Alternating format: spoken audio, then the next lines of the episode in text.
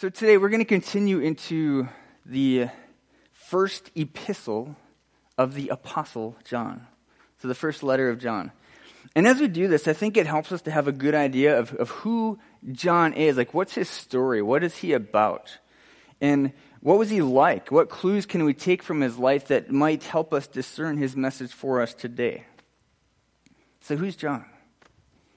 These are some things that we know about John. He was before Jesus, he was a fisherman from Galilee. He was one of Jesus' first disciples. Jesus called him as one of his first disciples. He was uneducated. He did not go through traditional rabbinical schools or anything like that. And John is a guy that he doesn't seem to say a lot in the Gospels. Normally, he seems to let other people do the talking for him, so we have this idea that he might be kind of a quieter kind of person. He's referred to as a disciple that Jesus loved. And that's throughout the Gospel of John. And truthfully, we don't know if John actually wrote that himself or if someone else kind of came along and changed that afterward.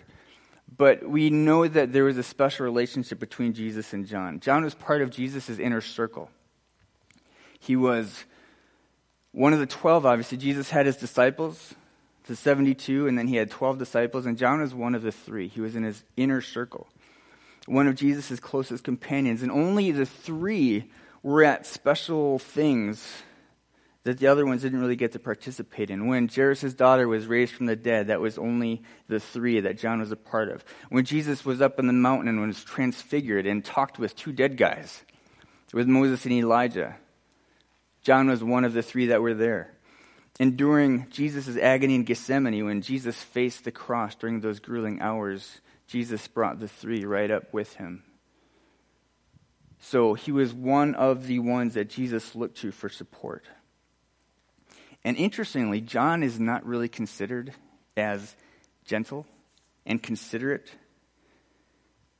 at first. Like we have this picture of him that he's about love because that's what we read from his letter. But that's not the way that he seemed to be characterized by when we first look at him. He was called one of the sons of thunder. Jesus called him one of the sons of thunder, and this appears to be because he had a lot of zeal and he had kind of a fiery temperament. And what's funny is, like, we can look at Peter, the Apostle Peter, and we, we laugh at him because he was really good at putting his foot in his mouth, saying stupid things all the time. And John, in his circles, like, he did this too. So we have this place where he said, Hey, Jesus, can you do me a favor? I want to sit in the place of honor beside you when you come and sit on your glorious throne. I want to sit in that place of honor. So we see like a sense of ambition that he has. He wants to be in that place next to Jesus. He commanded someone to stop using Jesus' name to cast out demons because he wasn't in their group. How dare they? He's not in our group, Jesus. Tell him to stop. So there was some recognition of the position that he held or the, the group that he was in. So I don't know if intolerance maybe or pride. And this is funny when there was a time when the disciples and Jesus were going to go through a Samaritan village and the Samaritan villagers did not receive them. So John says, Jesus, do you want us to call down fire from heaven and burn them up? And this is a guy that's known for love. He's talking about burning up these villagers. And Jesus, of course, he, he rebukes them for saying such things. But John, as we heard yesterday, was charged to look after Jesus' mother at the crucifixion. He was with Jesus at the cross. And early church history confirms that he cared for her to the end of her life. Paul identifies John after Jesus left as a pillar of the church along with Peter and James in Galatians 2 9. So he was a pillar of the church, pivotal throughout the early church history. He spent the latter years of his life in Ephesus, where we believe he wrote the fourth gospel. And this is kind of a fun historical fact that's recorded by Tertullian and several other early church writers that is not in your Bibles. But near the age of 90, John is this really old guy now. 90 is, 90 is getting up there, right? So he's old, and John was arrested and he was shackled and he was taken before this emperor in Rome, Emperor Domitian. You know, Domitian is, uh, He came to be known as one of the most wicked and merciless tyrants in human history. So around 93 AD, Domitian declared himself Lord and God. Now, the thing with uh, emperors in Rome, like when they died, people usually worship them. Domitian didn't want to wait. He wanted to say, Worship me now. I'm Lord and God. You'll worship me now. And that's kind of this character that, that John stood before. And Domitian ordered him to burn pagan incense to save his own life, and John refused. So Domitian was furious, and he had him, he ordered him to be thrown into a vat of boiling oil. And so everybody watched as he was thrown in this oil and were completely in shock when he got out of that completely unharmed. And so Domitian then was terrified. He didn't know what to do. So then he exiled him. He said, Away from my presence forever. And he exiled him to the order of to the Isle of Patmos, which is kind of like a modern day Alcatraz. Like the worst of the worst people kind of went there. But he exiled him to Isle of Patmos, where he's believed to have written Revelation. And then when Domitian died, John was able to return to Ephesus, and we believe that it's there that he spent his returning or his remaining days. So, the interesting thing in John, we see a man who is transformed from being with Jesus, right? Transformed. He's seeing Jesus' heart of love and compassion day after day. And ultimately laying down his life for all of humanity. And where the masses thought that Jesus would accomplish his mission through power or through force, John watched him time after time after time as Jesus continually fulfilled his mission, not through power, not through force, but through love. And that changed this man that we are reading. So last week we identified two key purposes for John writing this letter. One, John desperately wants the reader to know Jesus. He wants the reader to know Jesus. The second is this theme of love, found 46 times in this small letter. And we looked at this idea of koinonia, fellowship with God and with others, right? God wants us to have koinonia fellowship with Him and with others, yet sin separates us from that, and it makes it hard to do that. So today we continue with the second chapter of John's letter, and if you have your Bibles with you, you can turn to 1 John chapter 2 because we're going to sit in here for a little bit.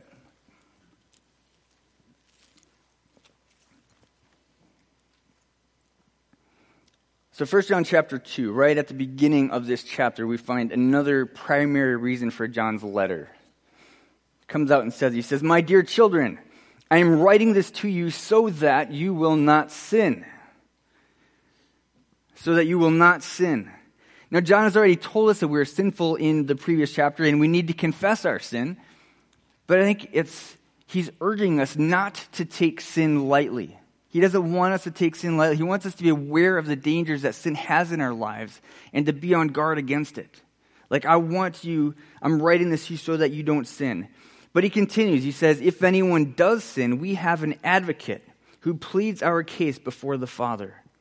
He is Jesus Christ, the one who is truly righteous. He himself is a sacrifice that atones for our sins, and not only our sins, but the sins of the world. So Jesus' work on the cross, his atonement for our sins, connects with his continuing ministry in heaven. And I think it's important to just to note there that Jesus is our advocate standing in God's presence. He's our advocate. He's for us. An advocate is someone who assists, it comes alongside, and gives aid in accomplishing a task or carrying a burden. And Jesus is that advocate for us. And we see an example of this in when he was still on this earth, when he said to Peter, and Peter's also called Simon, he says, Simon, Satan has asked to sift you like wheat, but I have pleaded for you, Simon, that your faith should not fail. So he's our advocate. He advocates for us. And then I want you to notice on the opposite side is Satan, who is our accuser. And he stands in heaven accusing us.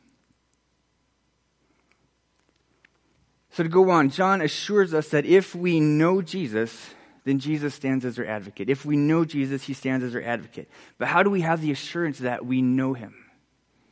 How do we have this assurance? And he tells us in verses 3 to 8. He says, We can be sure we know him if we obey his commandments.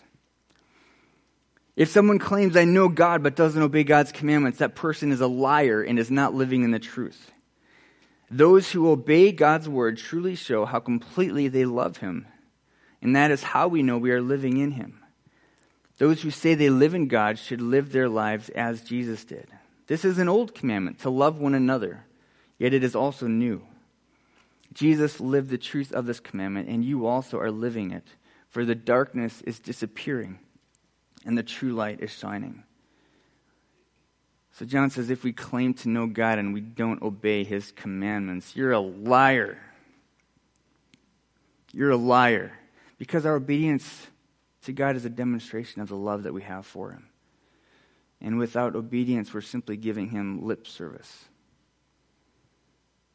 We're just giving him lip service. But obedience demonstrates that we know him.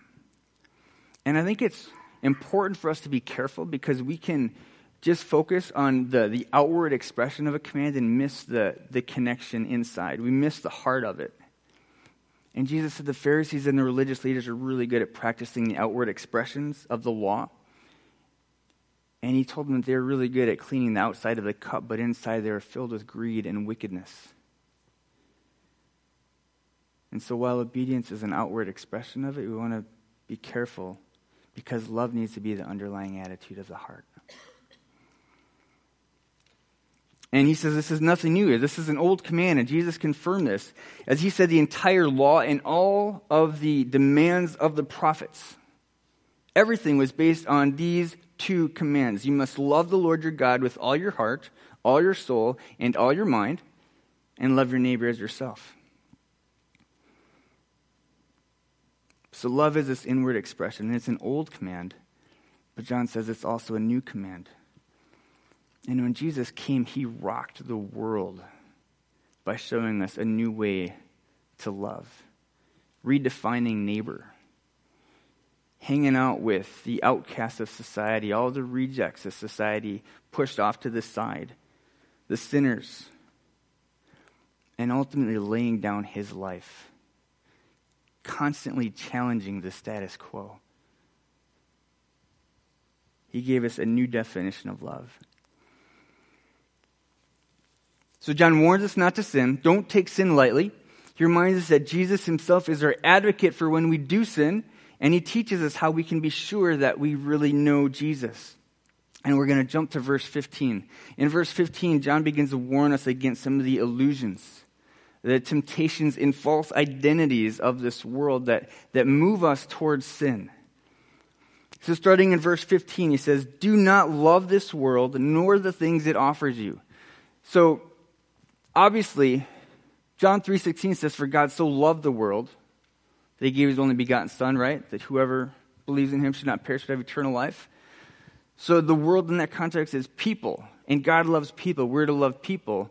But here John is saying, do not love the world, which is more like a worldly system, the ways of the world. So do not love the world nor the things it offers you. For when you love the world, you do not have the love of the Father in you. For the world offers only a craving for physical pleasure, a craving for everything we see, and pride in our achievements and possessions. And these are not from the Father, but are from this world. And this world is fading away along with everything that people crave. But anyone who does what pleases God will live forever. So notice that all of these things, a craving for physical pleasure, craving for everything we see, pride in our achievements and possessions, all of these things are based on self. It's all rooted in selfishness, which is completely opposite of God because God's way is all about love. It's about selflessness. And yet, even when we have nothing in this world, God provides us everything that we need. He gives us everything that we need. And if we look at verse 16 again, I think we'll find some similarities from the very beginning of time in, in Genesis chapter 3 at the fall. The same types of things come into play. So I'm going to read from Genesis chapter 3, starting at verse 1. The serpent was the shrewdest of the wild animals, and Satan came in the form of a serpent. The serpent was the shrewdest of all the wild animals the Lord God had made. And one day he asked the woman, Did God really say you must not eat the fruit from any of the trees in the garden? Of course we may eat from the trees in the garden, the woman replied. It's only the fruit from the tree in the middle of the garden that we are not allowed to eat. God said, You must not eat it or even touch it. If you do, you will die. You won't die, the serpent replied to the woman. God knows that your eyes will be opened as soon as you eat it, and you will be like God, knowing both good and evil. It says the woman was convinced. She saw that the tree was beautiful and its fruit looked delicious, and she wanted the wisdom it would give her. So she took some of the fruit and ate it, and then she gave some to her husband who was with her, and he ate it too. And these are Satan's deceptions, the illusions that, that he shows us. So if we kind of compare these two scriptures, these two passages, we'll see that they're basically the same thing. So in Genesis 3, Eve saw that its fruit looked delicious. It was good for food, it was appealing to her flesh, the lust of the flesh. The tree was beautiful, it was pleasing to the eye, and she saw it and she wanted it. It's the lust of the eyes, and then she wanted wisdom. She saw that it was desirable for gaining wisdom, which appeals to our pride. And when you go to 1 John 2:16, the world offers a craving for physical pleasure. For pleasure, lust of the flesh, it's appealing to our flesh, a craving for everything we see. We see it, we want it, we have to have it. It's the lust of our eyes. And then pride in our achievements and in our possessions. Pride. And Satan's use of these things in this world that garner our attention are the same things that he used on Eve way back in the beginning of time. It's the same things that he tried to use on Jesus when he was in the wilderness being tempted. And he tries to use on us. It didn't work on Jesus. The question is will we allow it to work on us? Are we going to believe the lie and the illusions that Satan tries to deceive us of in this world? Because there are essentially three things that Satan deceives us about. First one is who God is. He tries to deceive us about who God is. Did God really say? Did God really say you must not eat the fruit from any of the trees in the garden? And when Eve tells him that, that she would die, the serpent says, No, you won't. God knows that you'll be like him, and he doesn't want that. He doesn't want that. So, in other words, if you believe that God loves you and has your best interest in heart, you're wrong. God doesn't love you. God doesn't care about you. God doesn't care what happens to you. He just wants to keep all the good things to himself. He's holding you back. And the lie that Satan tells Eve is that God doesn't want you to see your full potential because he doesn't want competition. He makes this implication that God is threatened by Adam and Eve's freedom. So Eve questions God's character. She questions God's character. She questions who he is. Can God really be trusted? How many of us have ever asked that question? Oh, you guys are really holy, aren't you? Can I really trust God? Can I trust that God is who He says He is? Can I trust that God cares? Can I trust that God loves me? Like, are you even out there, God? Are you here? Are you paying attention because all this stuff is happening and I don't see you doing anything? Am I on my own? Are you listening? Can I trust you? We trust the character of God. We question who he says he is. And this manifests itself in things like worry and fear, anxiety, anger, depression, hopelessness. All of these things are a result of us really questioning if we can trust God. Are you who you say you are? So Satan deceives us about who God is. And as a result, he deceives us about who we are. Because they're inseparable. Our view of ourselves is inseparable from our view of God. Satan suggests to Adam and Eve that their freedom is somehow separate from God. And so when we accept a lie about who God is, we're also accepting lies about who we are. And consequently, our perception of the entire world is clouded by deception. How many of you have seen, I'll find out who my geeks are here, at least one of the Thor movies? Good? Lots of you good. Jess likes to give me a hard time because she says I have a man crush on Chris Hemsworth. yeah, I kind of do. It's hard not to, right? He's like, you know, he's got the body, he's good looking guy, he's got that, that, he's got a good voice, right? Just like manly kind of voice. I don't have that. So I've got this, yeah, anyway. We're not talking about Thor. How many, do you remember the, the character named Loki? Loki? Loki was a master of illusion.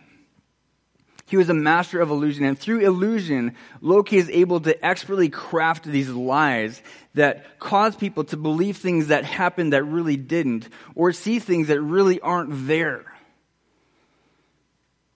It's an illusion. And those who don't know how to see through Loki's illusions believe that the lie, this illusion that he feeds them to whatever end that he wants them to believe because they don't know how to see through it. And the, the reality is that Satan operates just like this. He lies and he deceives. Jesus called Satan the father of lies and a murderer. Satan is the master of illusion. He can take anything in this world and make it look appealing and make it look like it's going to give us everything we need, everything we want, when he knows it's really not going to have anything like that it's not going to have that effect. So he deceives us into believing all these things in the world are going to give us meaning and fulfillment and happiness. But the ultimate reality is God and what he says. That's the ultimate reality. The ultimate reality is life, a life of fullness in God, but because our entire world is clouded by deception, we often fail to see the realities behind the illusions of this life the illusion of success, the illusion that all these temporal things in the world can give us happiness and fulfillment and meaning. It's just an illusion. So if we're not careful, we give into these same kinds of lies lies about who God is and lies about who we are. And when we do that, we're left with a, a deep void inside of us, an emptiness, because we're not looking to God as our sole source of life, which He is. But when we don't do that, we feel empty. Like, have you ever gone for a long time without food and you get really hungry? You're like starving. And all of a sudden, like things that you don't normally want to eat, like they start looking good to you. Right? That's kind of how it is. Because we're starved for God, the things in this world look like good substitutes to fill our need. Like, I'm convinced that that's why people started eating bugs like these big fat cockroaches and stuff. You ever see people, or these spiders, tarantulas? People just eat them. Uh. When I was a kid, we had like Saturday morning cartoons. And we got up early, watched Saturday morning cartoons. And my sister was really hungry. And she would get, she'd go into the refrigerator and get a, a tub of butter. And she'd take it into the the living room, sit down in front of the TV with her butter, and she would scoop out and eat butter. She's got problems. And the reality is, it probably isn't just because she's hungry, it's just because she's weird, but I wanted to tell this story anyway. But when we're starved of things, the things that aren't as good start to look appealing. And my point is that emptiness that we feel results from our separation from God. And it makes all the things in this world look like good substitutes. So when we cease trusting in God to be our sole source of life, we believe this illusion. And then we believe we have to perform as a strategy for getting life. Which brings us to our last deception. The idea that we can improve our lives by doing something. So we're deceived about who God is, about who we are, and then we think that we have to improve our lives by doing something. Because God apparently isn't as loving as he claims. Adam and Eve had to take matters into their own hands. Have you ever tried to take matters into your own hands? I know I have. Just, I got to do it. I got to get it. And the lie is that God can't be depended on. He can't be depended on to meet our needs. So if we really want to live, we're going to have to go out and get it on our own. We have to get it on our own. So when we do this, just like Adam and Eve, we go from human beings getting our worth, our value from God because of who we are, to human doings, where we think we have to accomplish things, we have to do things in order to gain our worth. Like, I'm, do you know what I'm talking about? Like, I'm a pastor. I grew up in church. And sometimes people have this tendency to think that, like, I'm way above that, I'm beyond it, like, I've got it all figured out. And I wish that was the case. But it's not true. Like Pastor John and I still struggle. Sometimes we have to fight against those same kinds of temptations and, and these illusions. Um, like, I have to fight this idea that my worth is dependent on what I do. I have to fight the idea that my worth is based on what other people think of me. I have to fight this idea that I have to gain people's approval. And that's one of my biggest temptations and one of my biggest things where I, if I'm not realizing it, I find that I have to find my worth in what other people think about me. And so, what that does, how that plays out sometimes, is that I will work my butt off and do everything I can so that I don't have to disappoint people. I don't want to disappoint people. I don't want to let them down. And that seems kind of good on the surface. You know, like, that's a noble kind of thing. But the reality is it's still rooted in selfishness because it ultimately comes down because I want them to think well of me. So I don't want to let them down. And as a result of that, oftentimes I let down the ones that matter to me most. I let down my family, my wife, my boys, because I'm not there when I should be. And I'm focused on all these other things.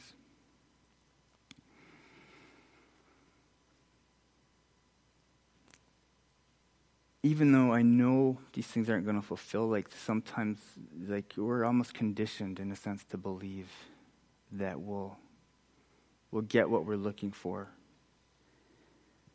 And this is something that we can easily fall into as Christians. Um, when the vacuum within our innermost being is not filled by God and it's not filled by a relationship with God, uh, we try in vain to pursue other things to, to fulfill us. Um, even Christian things, assuming that a worth must be acquired through our own efforts and through the world around us. So, a lot of us will try harder, we'll try to do better, we'll try to perform more, we'll try to become more righteous or we'll try to gain more approval, and then maybe we won't feel empty. Maybe we'll feel like we matter. Maybe we'll feel like we're okay. But it doesn't work. It just ends up kind of sucking the life right out of us. Because we weren't meant to live this way. We weren't meant to live that way.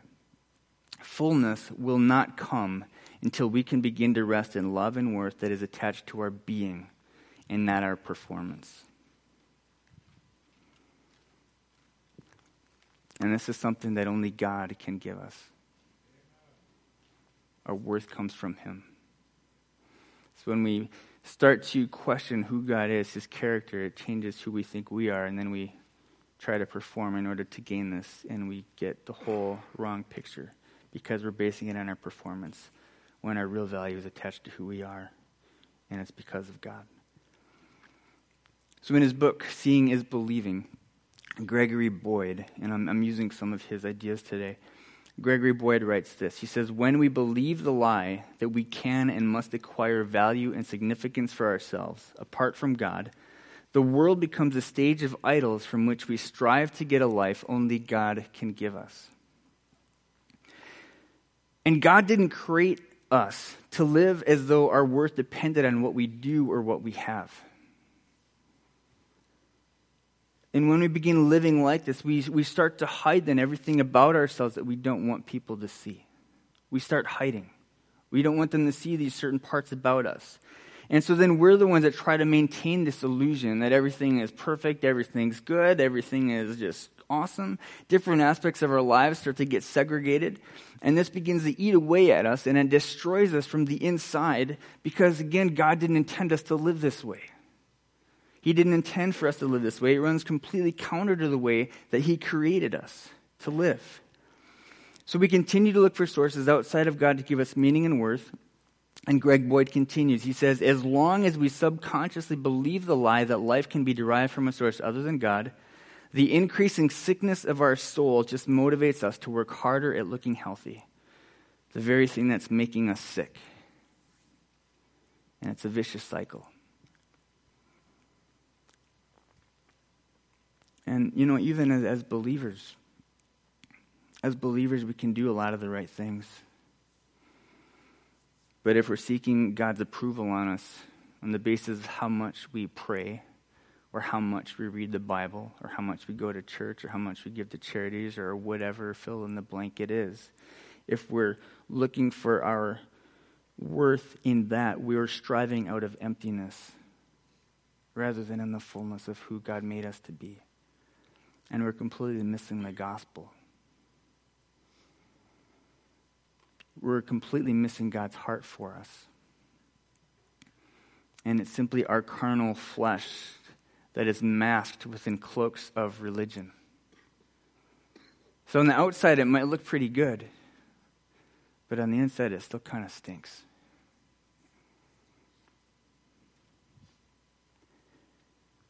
So I'm going to read 1 John chapter 2 again, and I'm going to read this from the message. Um, I, I love the way this is worded in here. It says, Don't love the world's ways. Don't love the world's goods. Love of the world squeezes out love for the Father. In practically everything that goes on in the world, wanting your own way, wanting everything for yourself, wanting to appear important has nothing to do with the Father. It just isolates you from Him. The world and all its wanting, wanting, wanting is on the way out. But whoever does what God wants is set for eternity. Are you set for eternity? What illusion are you believing?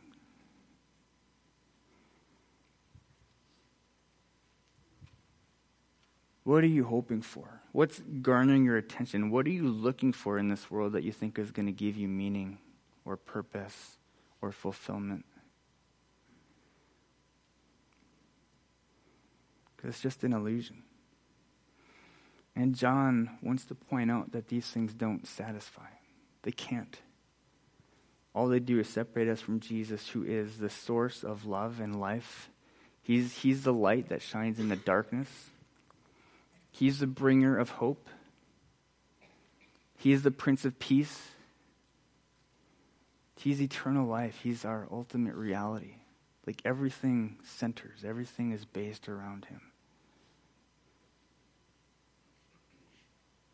So I asked this question when we started, and I think it's uh, a good way to close today, too.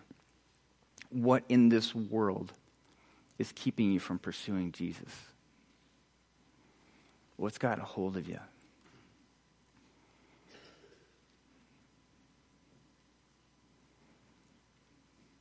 Are you willing to let it go?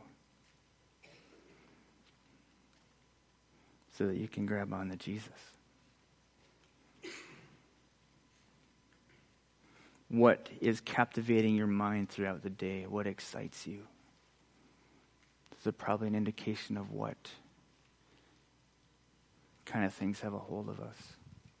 The illusions we're believing.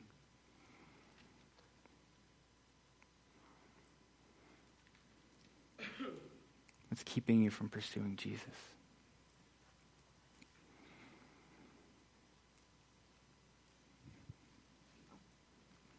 Can we pray?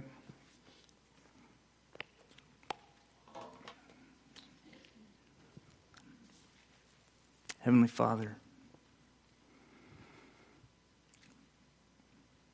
Lord, I confess that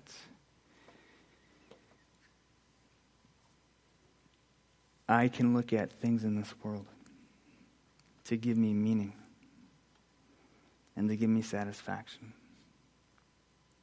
When the real the reality is that I'm starving for you. I sometimes give in to the illusions that the devil puts in front of me. And God, right now, like we want to acknowledge you as God, as our Father. That you are who you say you are. You are truth. You are light. You are life. You are love, and there is no darkness within you. And that our worth comes strictly from you, from our being, because you've made us valuable. And we can't ever do anything to attain it. We can't do anything to gain your favor, Lord, that you've already given that to us through Jesus. And it's only because of him that we can be in right standing with you.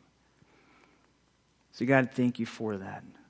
And Lord, I pray that you would reveal to each of us our own tendencies, our own illusions that, that we have believed and maybe are even believing right now. God, I pray that you would expose those lies for what they are. And that you would empower us to walk in your ways, seeking sustenance from you and you alone. Because that is what life is all about. That's how you designed us, that's how you made us. So I thank you that you are good to us, that you love us, that you care for us, that you are who you say you are, and that we can trust you. Help us to walk out, to walk this life of faith side by side with you, knowing you are present to us in every moment of every day. And help us awaken to the reality of your presence. I pray in the mighty name of Jesus. Amen.